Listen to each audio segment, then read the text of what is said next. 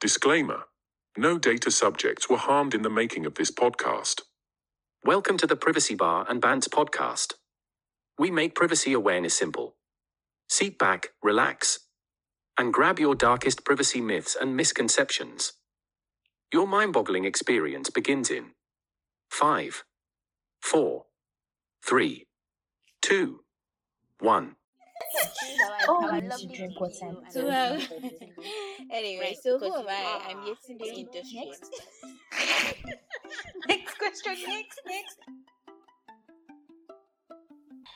Hello, hello, people of the of the PBB world, the seriously and serious audience members. Hi that everyone.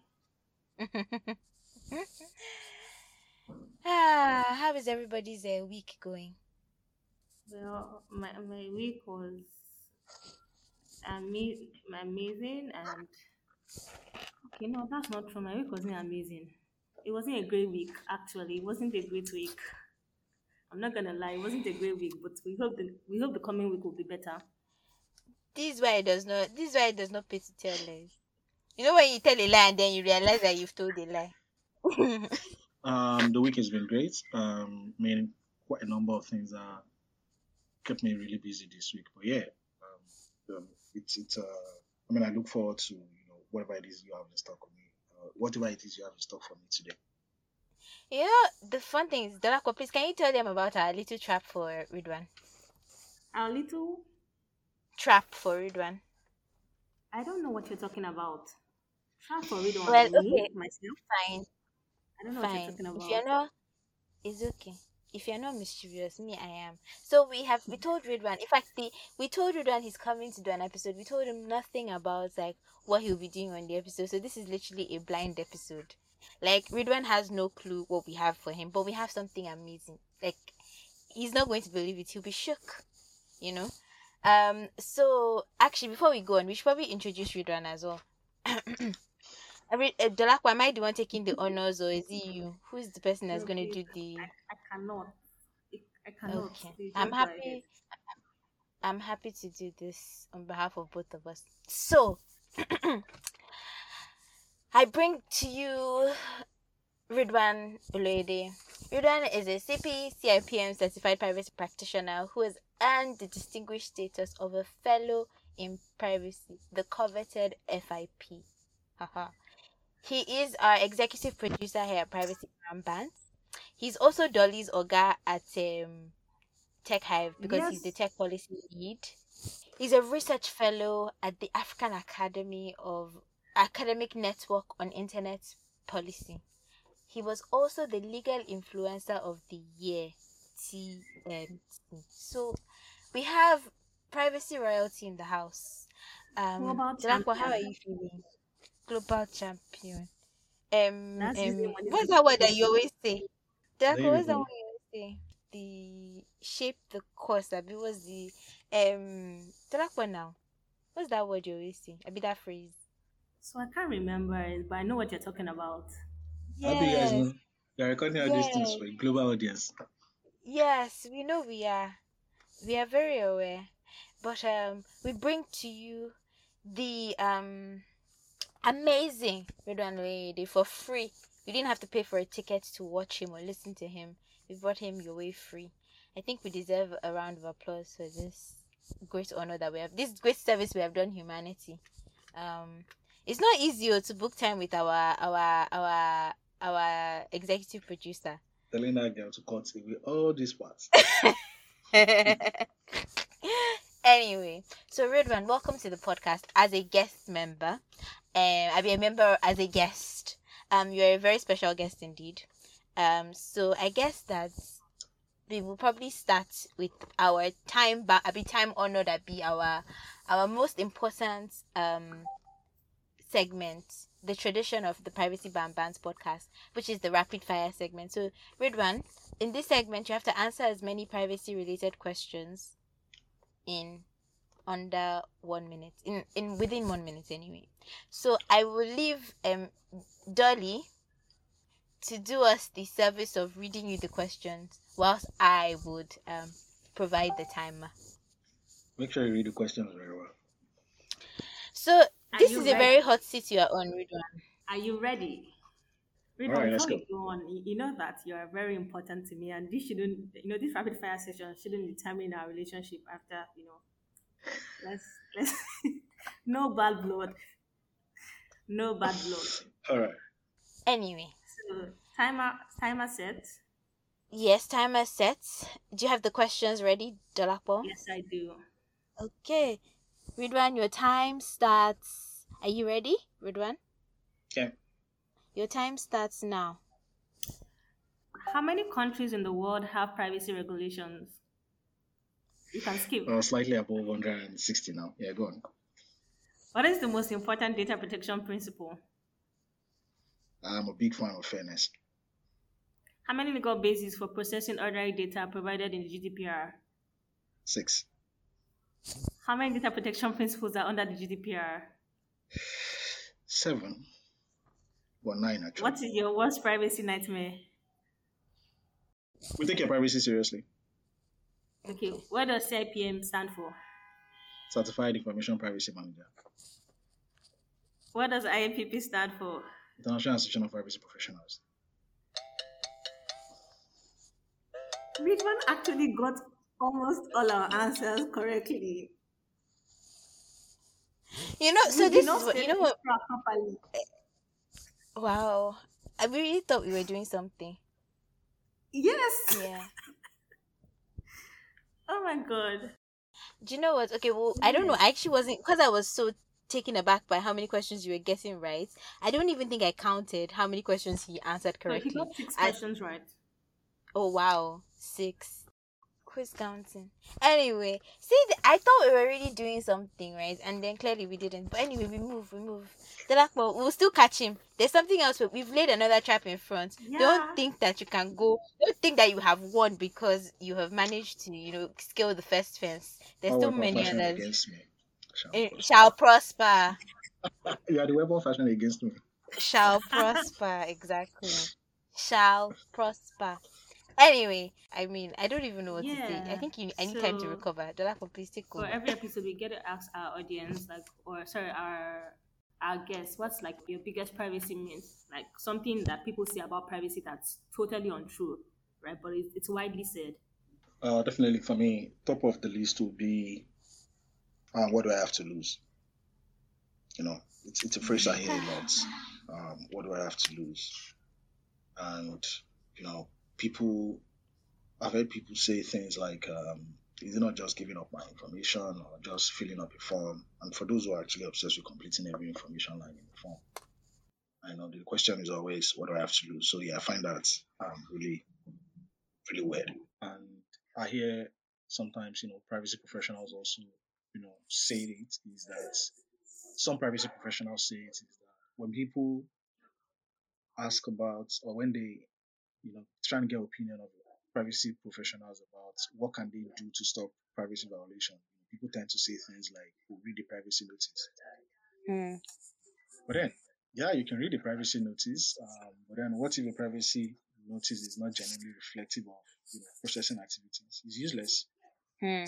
It doesn't help anyone. It doesn't help the data subject, for example. It doesn't help. The, it doesn't help. It doesn't inform because, I mean, not even where we've done multiple research and we've seen situations where, you know, a privacy notice says something and something else is being done, whether technically or even from a product point of view Yeah. or situations where um, privacy notices are auto generated, they are templates, they are Mm. copycats of some other temp notices that doesn't maybe really fit the context of you know the processing itself. Mm. So uh, if a notice is not generally reflective of um, the processing activities, is useless. It's not informing. Of course, you can you know argue it's a violation of transparency principle, but the point I'm making is um, the thing about you know privacy notice being that thing that would truly inform people and uh, can take away you know people's pain point about privacy violation. I think it needs to stop. So um I, I totally agree, right? I think our last um guest talked about um he said his biggest was what's the um what's the big deal with privacy? Like why should it matter to me, right? So what what does privacy mean to the common man? And these things are really are really stuff that we hear people say every day. So really true. Uh, if I can add one more, Sure. Oh yes, please, please feel free. uh, something else I would also like to say is, um, you know, the role of privacy notices being framed as contract or agreements. Um, Mm, I think that's something else that also, you know, you hear conversations like, oh, you agreed to the privacy, to the privacy, to the privacy notice or to the privacy policy. And if you look at provision of most data protection laws that creates the obligation to either specifically have a privacy notice or talks about transparency as a principle, or basically just say, um, before you commence processing, you know, these are the information you should provide. Mm, Um, there is none, you hardly see any of these provisions. I have not seen any of these provisions, especially, I mean, I've looked at literally most laws in Africa, for example, and I never see any of these provisions say, you know, the, the, the, the data subjects must, you know, must agree to it. mm. So uh, that's something else I think um, needs to stop. It's it's Oh. an oblig- it's a legal obligation. Provide those information. No one needs to agree to whatever it is But I think something I was gonna pick up on the on the first on the first one that you mentioned. So I remember like a I, there was a research that I, I I saw, and it was talking about how actually not only is it that you suffer you struggle with the issue that privacy notices can't they don't often contain all the information or they don't contain um information that is accurate sometimes or that they're templates but also there's the element that privacy notices are also difficult to read. And i know that like a lot of the legislations are geared towards making them making companies or organizations come up with creative ways to give you a privacy notice so that you don't get bored or it's not boring or but i think that a lot of people just generally still struggle with it because it's the length of it. It's like sometimes it's the amount of information and the links here and there and I, I just wanted to say like that that was a really good point and just just because of also that i heard as well. I was even going to pick up on the first issue, right? Um, well, so what would you now say would be a good way for data subjects to not protect themselves? Because I mean, reading a privacy notice is definitely not it. I mean, um, not like the advice is completely useless, but I think you know it's um it's just context, right? Yeah. Um, it may be useful if, for example, the notice notice genuinely true, you know, genuinely informs. You know, it means the data subject then knows, okay, this is the purpose, this is the lawful basis, this is, you know, all of those informations that the data subjects might need. Um, but then talking about how to stop violation, you know, we don't have one single solution. You know, you don't have a single solution that solves the entire problem. It's a multi-pronged approach Sure. from you reducing your digital footprint, you using privacy preserving solutions, to also choosing tools, vendors, service providers that you use, to of course also reading these notices, to using so many privacy preserving options or even settings on your own device. So it's a lot of it's a and that's it's it's not an exhaustive list. It's a multi-pronged approach to really keeping your online life, you know, as as um as private as possible, if that's what people want. But then preserving your data in the sense that you know you want some sort of um, data protection in that sense. Um, but then the only way to truly, truly, the digital world is not to be part of it. so that is actually very interesting so but do you reckon that it's possible in this day and age to really really stay away from it it feels like it's in every single part of your life Well, I, I know maybe 100% no, because of course, even if you do exist nowhere, you likely exist on a government database. Um, but I know people who have made genuine efforts to have very limited digital footprint. You'd never find them on search engines. oh wow. They've made really genuine efforts to keep very limited digital footprint. I met one of such persons before, and uh, it's really incredible. It's really incredible. I mean, it's really incredible. That's all I can say. But it, it takes a lot of effort because it means you need to be conscious. You need to know everything. I mean, it means mm. you also eat deprivation of a lot of things. yeah You can't use an online vendor. You can, or at least you can't. You can't. You won't be using your real name or purchasing using your card, for example, and all stuff. It's, it's. I mean, I think it takes by design. You know, being private. I mean, privacy conscious by design. If there's anything like that, mm. it's, it's a lot But of effort that I mean, I think this is like another conversation altogether. Like, it's it's probably something we need to do an episode on. Honestly, But then the, the other thing for me is that is this this approach, this this far like pushing, and it's not. I don't. I don't think. I don't use extreme in the word of in the sense of it's negative, but extreme in the sense of the amount of deprivation you have to do. Is that really like possible for the for the average man? Like I understand we privacy people, we kind of understand, you know, what mundane pieces of data can do to you or what happens when this happens when this. So we kind of have an idea, but I think it really takes it would defeats the whole purpose of of technology in some honestly. yeah to a large extent. The average person cannot be like, you know, the yardstick because first we have difficulty defining who the average person is. Mm, So, um, but then it's again, you know, this is also things that are really subjective. There are really no straight rules. It's again, what do you want? You want to be truly or fully, you know, limit your digital footprint, or do you want to partially limit your digital footprint? So there are safeguards to actually even control your footprint, which means you can also control you know, the part of you that can be on, um, you know, being able to invoke rights when you need to invoke them, being able to use again privacy preserving tools from from browsers to plugins to all sorts of things that can really help, or even settings that can help you really minimize, you know, people creating profile or being able to target you or monitor your online behavior.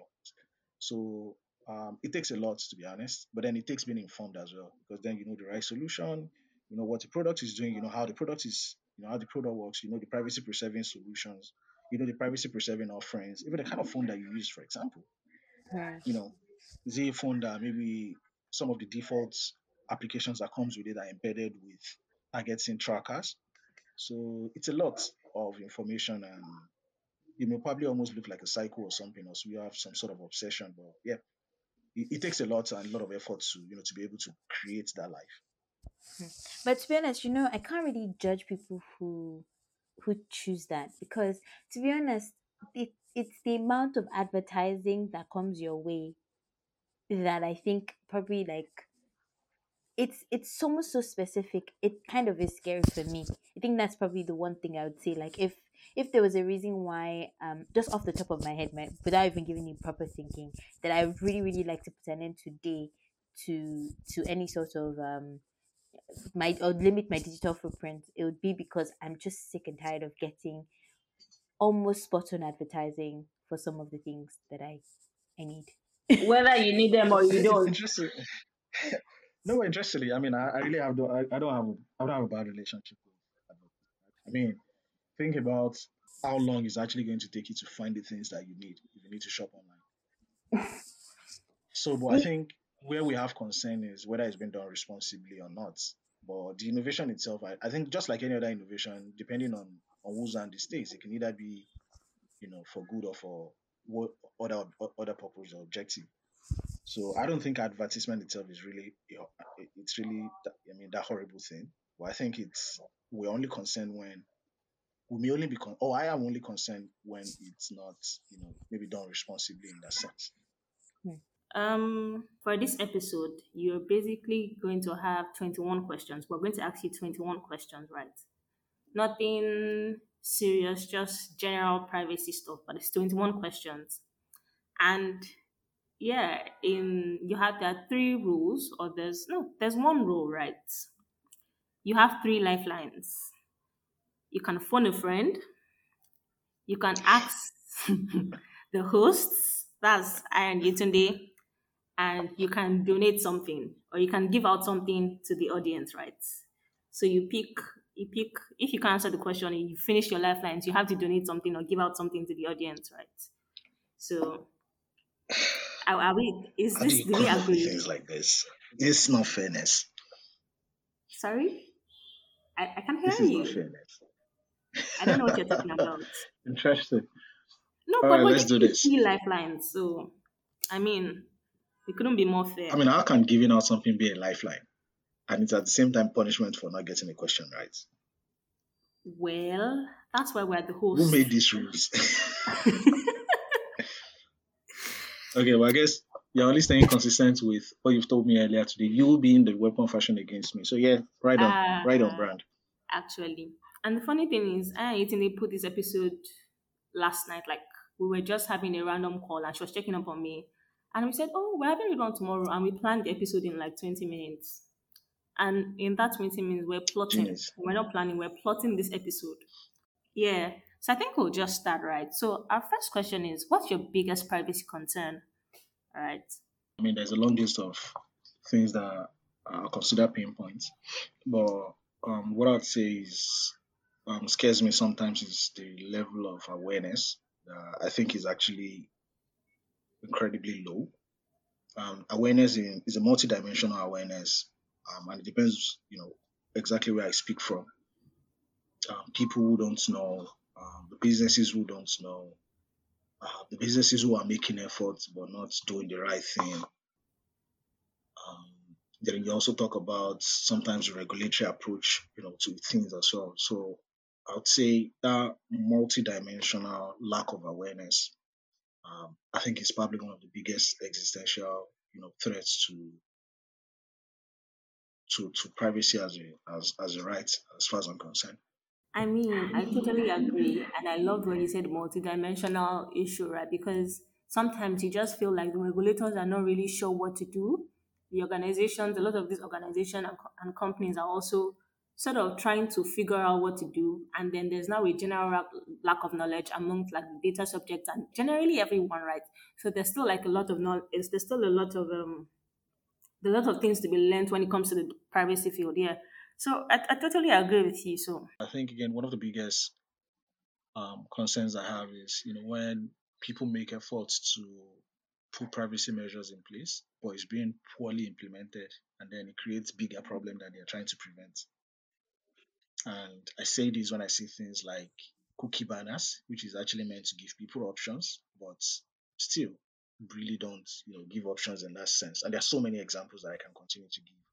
So uh, I think the summary is those efforts being put in place to do something to solve a problem, but then creates more problem, but in the privacy context now.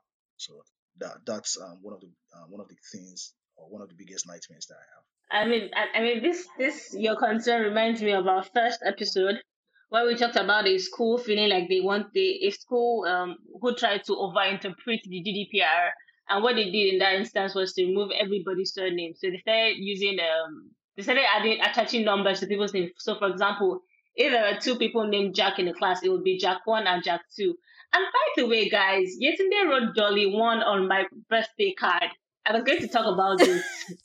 But I mean, I forgive you, Yetunde. I forgive you. Hmm.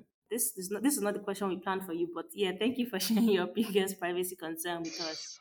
Um, I think the next question for for me will be if you could if you could instantly solve one privacy concern, which would it be? Like instantly. It, uh, it has to be the problem of transparency. Hmm. Because I, yeah, just one word. If we can solve transparency, I think we make meaningful progress. I mean, everyone is like fully clear on what they do and is genuinely reflective of what they do. And yeah, but the- the question really is how are we going to solve it? Yeah, that's the problem. So if you ask what's the problem, transparency, how am I going to solve it? I don't think. I mean, I, probably don't have a clear cut strategy right now. But if it's, you know, if there's some sort of magical wand that can just, you know, solve that particular problem, that's one problem I'll pick. Okay. Fair enough, fair enough. Um so this this is more of a general question, right? If you could divide the things you do with your time into percentages, right? What would you allocate to what? Right? So maybe say like the maybe most five most important things to you or ten most important things to you and I'll give them like percentages. Okay. So um, I think I would I'll generally like put things in different buckets. So family, my professional life, um, what I do, like people I consider my circle. Um, then the other bits will be uh, my life as someone who is curious, as maybe a researcher, and um, We I don't know have what to the put them in last percentages though. what the last bits will be. So for family, uh, for me definitely family comes top top of you know everything for me, and I would say uh, it's hard to put in a percentage because I always love to share, but yeah. Okay, so just just to um, guys, my name is also Oloyede. I'm I'm part of Ridwan's family. Just so everybody knows. so yeah, my family is like more than half of my life, but because I need to, you know, spread things around, so I need to give, I need to pass the percent, pass the percentages around. So I'd say, let's say, fifty percent of my life. Then um, I typically like to consider myself a lazy person, but often than not, I find my work also, you know, um, taking up a big space in my life because I love what I do. Uh, that's maybe hundred percent honest. I love what I do. I constantly looking for the next thing to do at the same time. So yeah, I'd say maybe another 25% thereabouts. Um, I'm big on my circle, and um, my circle is really so important to me. Those are like the people, the connections, the the network, so to say. So I'm really a big person on my circle. I think I guide that jealously. So let's say maybe another 15%. Um, then I have 10 more left to give out. Uh, I can't remember the last two buckets of what I'm giving that to, but uh, maybe the curious me wants to solve problems. Maybe I give that another 10. Then five, I give to nothingness. That's the period where I do nothing. Absolutely nothing. Hmm. If you had a wish to change one thing in an African country's regulation and privacy regulation, what would it be and what country? If I hear you clearly, what would I like to change in you know some African data protection laws? Ah, it Yes. definitely has to be the requirement to register. It definitely has to be the requirement to register. Um, because there's this thing I call tick box Olympics, where I think people get obsessed with things like registration, filing documents, and it gives a false sense of safety, it gives a false sense of adherence that they're actually complying. Yes, you're complying with that specific requirement. The registration requirements, definitely, I would like to see it, um, you know, taken out of so many laws because yes, people, you know, go around say PR things like, oh yes, we've registered, we've complied with the law, um, it shows we've complied, and they even issued a press statement and stuff like that. And I recently wrote about it, you know, where I talked about things like, you know, audit report, registration requirements, or some sort of wide safety lifts that you know regulators create, and now it creates a false sense of adherence um, with the, from Mm. organizational point of view. So um, again, we don't have any empirical evidence that suggests that countries where registration that has registration requirements, you know, record higher compliance rates than countries who don't. And um, so, so these are like, if there's something I would like to take out, that's something I would definitely want to see. You know, RIP registration. But I mean, this is like the approach most um, data protection regulators in Africa ha- have taken. I mean, do you think, do you have like any, just in case there's probably someone from the regulators listening to this do you have any um, suggestions as to what approach you think they should be taking? Um, may- may- maybe not most. I mean, as our last count is roughly about maybe 13 or 14 of them, which is a significant number if you consider the fact that there are just about 35 countries. Yeah. Mm. So that's yeah. So um, for me, um, I, I think we, we need to you know we need to rethink we need to rethink it. Which is if you want registration for maybe you want to get a sense of what what kind of organizations you are regulating. You know, it needs to be clear that that's exactly what you do, and maybe you need to also be very clear to them, or issue like a public, or part of it needs to be clear that you know what, yes, we require registration, but it's not a full proof of compliance with the entire law. So that disclaimer needs to be clear and people get the sense that okay, it's actually not like, you know, an holiday or a safe harbor once I've registered, then it means maybe I've done everything right. You have only done one thing right at best. So uh, I think that clarity is needed and it needs to be communicated effectively. Um, but another thing I think is a more long-term approach is actually sensitizing both data subjects and the public well enough where the data subjects, which means the public, the people, can drive enforcement when they invoke their rights. The data authority also is doing its job, investigating, updating timely on the progress of complaints, and also incentivizing organizations for implementing a comprehensive privacy program. So when you create knowledge, body of knowledge, you know, you create compliance toolkits that makes it very easy for people to that makes it easier for people to do the things they should do. The information is available. They can even do some things on their own initiative without necessarily bringing in a consultant that might be cost, especially for MSMEs. Mm. So I think they can have that longer term approach to you know to compliance than just you know they come and register and all of these things and collect money, which for me I just think is just um, one of the things I think they do it is just to create another pipeline for for resource or for revenue for the authorities, which isn't bad anyway, considering the fact that uh, they may be poorly funded on sometimes. So yeah. Mm, but they need to be clear about what is really meant for and to what extent you know, it's, it, it, it really serves. I mean, I mean that gives quite a, quite a lot of insight into what should be done. And I mean, I, I totally agree with you. But on to our next question. Are you remember you have three lifelines? So, so do you think data protection is more of an economic strategy or a human right? Um, I, I think you can take a multi-pronged approach. Um, again, it depends on how it's been implemented in different countries. Um, it could be if it's purely human rights, yes, it protects people, but there are also businesses and there are also business objectives. And I think businesses should do business, but they should do it responsibly within the ambit of you know what may be permissible by the law. So um, I mean, I typically hear people say things like data protection laws are not they don't they don't kill innovations, rather they make innovation safer. Uh, they don't kill businesses. They are not clogs on you know businesses, rather they make sure businesses are doing things both ethically, um, legally, and also responsibly. So I think when laws are designed with intentions like that, are not really you know uh, squeeze things. Uh, I think it, it makes it better. Um, every everybody wins. Um, yeah, I, I, I- I think I sort of align with what you just um, said. I mean, I think it's a bit, it's a bit of both. Not a bit. It's majorly both of them combined. So, I mean, Yeah. I know it's my turn to take a question. I'm just thinking of which one I should ask.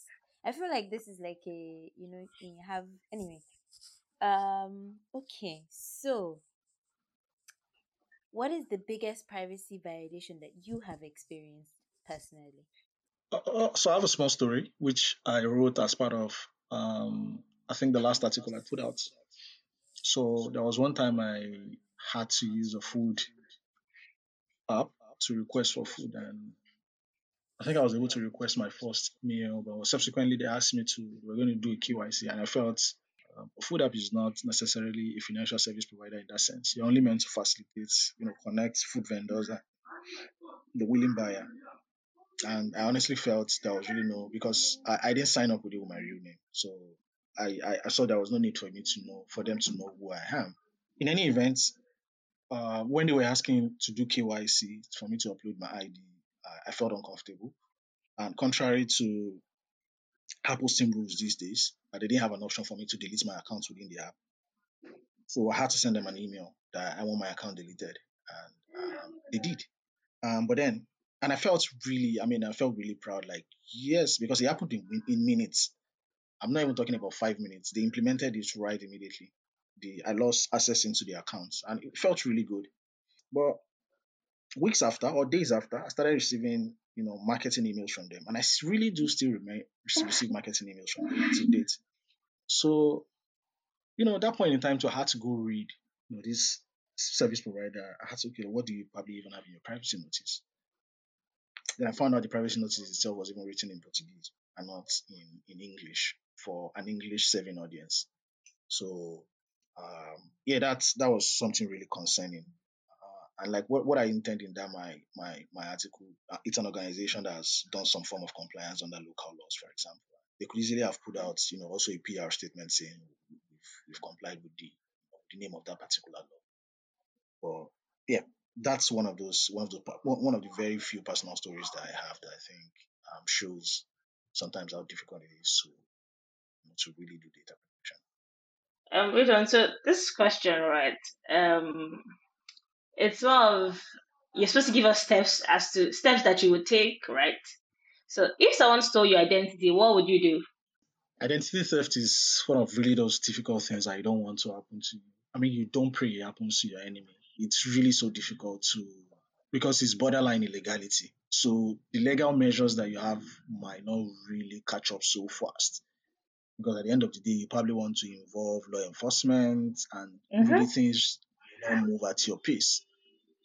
Um, but then one of the key things you really want to do first is um, locking down on your most important, um, you know, by priority, notifying your financial service providers or other service providers that you use, for example, that maybe, you know, access to you, maybe your account, for example, should be locked, that, you know, this is really happening. But then that's also if you find out, because it's possible, you know, it can go on for a long time and you may never find out. Exactly. So, but those are like some of the quick actions you want to to take. Uh, ending it is not straightforward. It might need a lot of changing, you know, changing access to so many accounts that you may have, changing passwords, um, and it depends on you know what identity is being stolen itself. Um, if it's like something like a means of identification, I mean, see what we have in the digital lending space where people's numbers are being used to, you know, to take loans. So it can really be a disaster and it's borderline illegality. So those legal measures may honestly not work as fast in your favor as you may want them, but um, they are there and um, they, they are there to, to, to as well. But like I said, some of the key things you want to do first is to minimize the impact on you first. That's, I think, should be priority, or one of the priorities rather uh, minimizing the impact. You know, from there, law enforcement, hopefully, they are able to help you stop the crackdown, or maybe find a technical solution. Maybe people who can do open source intelligence for you to identify who the person is. You know, some security expert might also be able to help in that sense. But yeah, um, those are the things I would think about first. Yeah, minimizing the impact. That, that would be like first line. I mean, interesting to see Ridwan, that you mentioned bank accounts because I mean that's one really important part of anybody. that's one important thing that everybody will want to protect. But I mean, yeah, really true. You can even go on for years without anybody knowing, and that's why digital footprint. You need to be. We all need to reduce our digital footprints. I mean, one reason anyway that we need to do that. You know, this this um this next question is sort of like a it's sort of every it's sort of something that every privacy um, every everybody in the privacy space has to deal with, right? So talk about a situation where you took a totally normal conversation and turned into a privacy conversation. Okay, you're asking about situations like that. Yeah. When it's people and there is technology, there's likely going to be a privacy issue. So yeah, a simple conversation like that can definitely cascade into a data protection conversation. Do you want to share? Do you have any? Does any instance come to mind? Um, okay, let me think about it. Okay. Okay, so um, I think um, we are recently we're having a conversation. Uh, someone reached out to me about you know a resource for maybe a research on metaverse, and I think the person was researching the risk, and then going through a rabbit hole and was just more talking about the risk of okay, what's the virtual space going to look like, and then in between it, you know, um, data protection sort of you know rears its again, maybe ugly or fine, I don't know. So uh, I mean, simple, not necessarily simple, but you know, some basic everyday conversation like that can cascade into you know raising privacy dust. yeah. I, I, I mean, I, I, I can I'll say that I, have had so many situations like that. I, I mean, just random family conversations, and everybody just listening. I'm thinking, hmm, privacy concern, and I, am skeptical about sharing because I'm like, I'm not sure they're going to get it. So moving on. Uh, so I mean, so this question is totally not privacy related. Top three favorite movies. Uh, I love the Rocky Balboa franchise. Uh, I love the Rocky. I love Expendables, and uh, how to Win a Christmas. I love that series. Okay. Oh, I, I've I've seen that, but I haven't I haven't I've seen the adverts, but I haven't started watching it. So maybe it's something to do should this holiday. It. You should start seeing it. It's for Christmas. Don't worry. Over the over the holidays, you can you can catch up on it. I, I I really will. what is your biggest till date? What is your biggest career move? Boldest and biggest. What are they? So um, I don't know if they're the same or they're different. I, I think the the craziest decision or craziest career decision I've made was um, leaving a, a paying job to you know start up to start up Tech Hive, to to found to start up Tech Hive um, in 2019 where yeah I have to say don't let getting get into all the details but yeah it was was the boldest move that I've made. So before then I've always had this track record of leaving jobs without necessarily having the next one. So um but then doing it that way at that stage of my life was um, maybe the boldest thing I've, I've done and looking back maybe I isn't so bold but at that point in time in that context was the Hmm. boldest move that I, I've made from a career point So just to kind of um follow up. Let's complete the question. And I'm not setting you up for a trap here. You can choose not to answer. But um, what would you say is the career move that you made that you're thinking back on and you're like, "Mm, maybe not. maybe I shouldn't have done that. Um, definitely will be, and I, I didn't want it, but then um, the situation then. Uh, I mean, I, I literally can't say you know the entire details now, but I Mm. think it was um, right after my service year, the first job that I took. I, I didn't want it.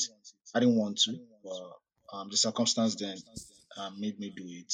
But then I, I, I, it was one of those things I walked away from too. You know, I just know I, I wasn't meant to be, and yeah, I, I did what was best for me. I've never been scared about you know walking away from things or doing what I consider the best for me. So yeah. Hmm.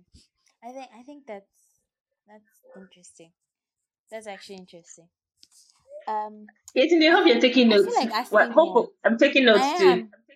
I, I am. I am absolutely. Um, I mean, I don't even need to take notes since this is a podcast. I'm just going to listen to it again and again and my Mm, memories. angle. Exactly. Uh, our number of our number of plays. What are you guys Um, on to? what are we on to? Um, hmm. but like we said, this episode is not really isn't anything like structured. It was supposed to be a blind episode, Hmm. so we're just asking. Now I can't trust the two of you with my life. A Because when you lot of our questions, a lot of our questions on this episode have actually come from the heart. They're not even. I mean, we have a script of questions that we plan to ask, but we asked a lot of questions that were not even, you know, on the. I don't the trust the two of you.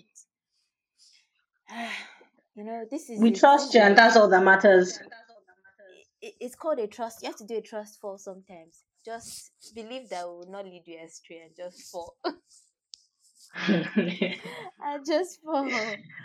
Um, yes, but thank you so much for coming on this episode, Rid- Ridwan. I wanted to ask you actually, just just because we can ask you, because we have you here and you're sitting here, and this is the hot seat um that the Rakwan Yizmi have created. Um, I wanted to ask you, what if I asked you to like comment about one thing right now, what would it be? It could be anything. It could be privacy. It could be non-privacy related. It could be yeah, anything. Like something that you actually just wanna like just comment about that you feel should be heard about or spoken about.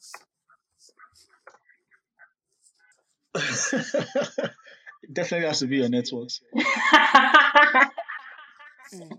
Okay, so I Shots fired. you're going to I think that if we're going to go into that conversation, we probably would want to mention the name of the networks that are causing this. Uh, I think it's just one. Like, well, we use the same the same service provider, right? Favorite podcasters, note that you only have one option, right? It's either a yes or yes answer. So, who are your favorite podcasters? So, uh, so I'm going to like really confess. I have not. I'm probably a bit of old school, so I've heard very limited podcasts. I can literally count them on my hands. So I'm not sure I've Uh, listened to so many read on. enough That's that's the like. point. You only have one option. There's like only one correct answer in this situation.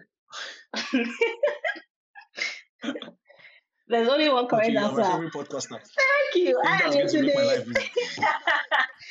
Two you are my exactly. Exactly. Now you have it right. Well, done- well done on this question. That's that's the best answer you've given all day. But yeah, thank you so much for coming on the episode, um, Ridwan. We're glad to have had But I mean, thank you. All fantastic right. time with you. Thank you so much, Ridwan, for doing this with us. I hope you had as much fun as we did.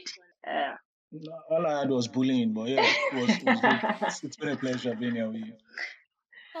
Ridwan, the, the unfortunate thing is that you cannot do anything about it because guess what? You are our executive producer. So I don't really know if there's anywhere where you can throw us, you know? All right. We stuck, We're stuck, We're stuck. That's fine then. Mm, yeah. Okay. Thank you everyone for listening to this episode. All right, thank you. Anyways, until next time. Yeah, you it remains our our lovely DPO and I, Yetunde. This episode was sponsored by Ikigai Innovation Initiative and was brought to you by Tech Hive Advisory. And a big shout out to our executive producer, Ridwan Oloyede, associate producers, Dolapo and Yetunde. This podcast was edited by Ayonfe Aino, shout out to her, and our podcast associate Victoria Adaramola, and graphics by Okwe Abujade.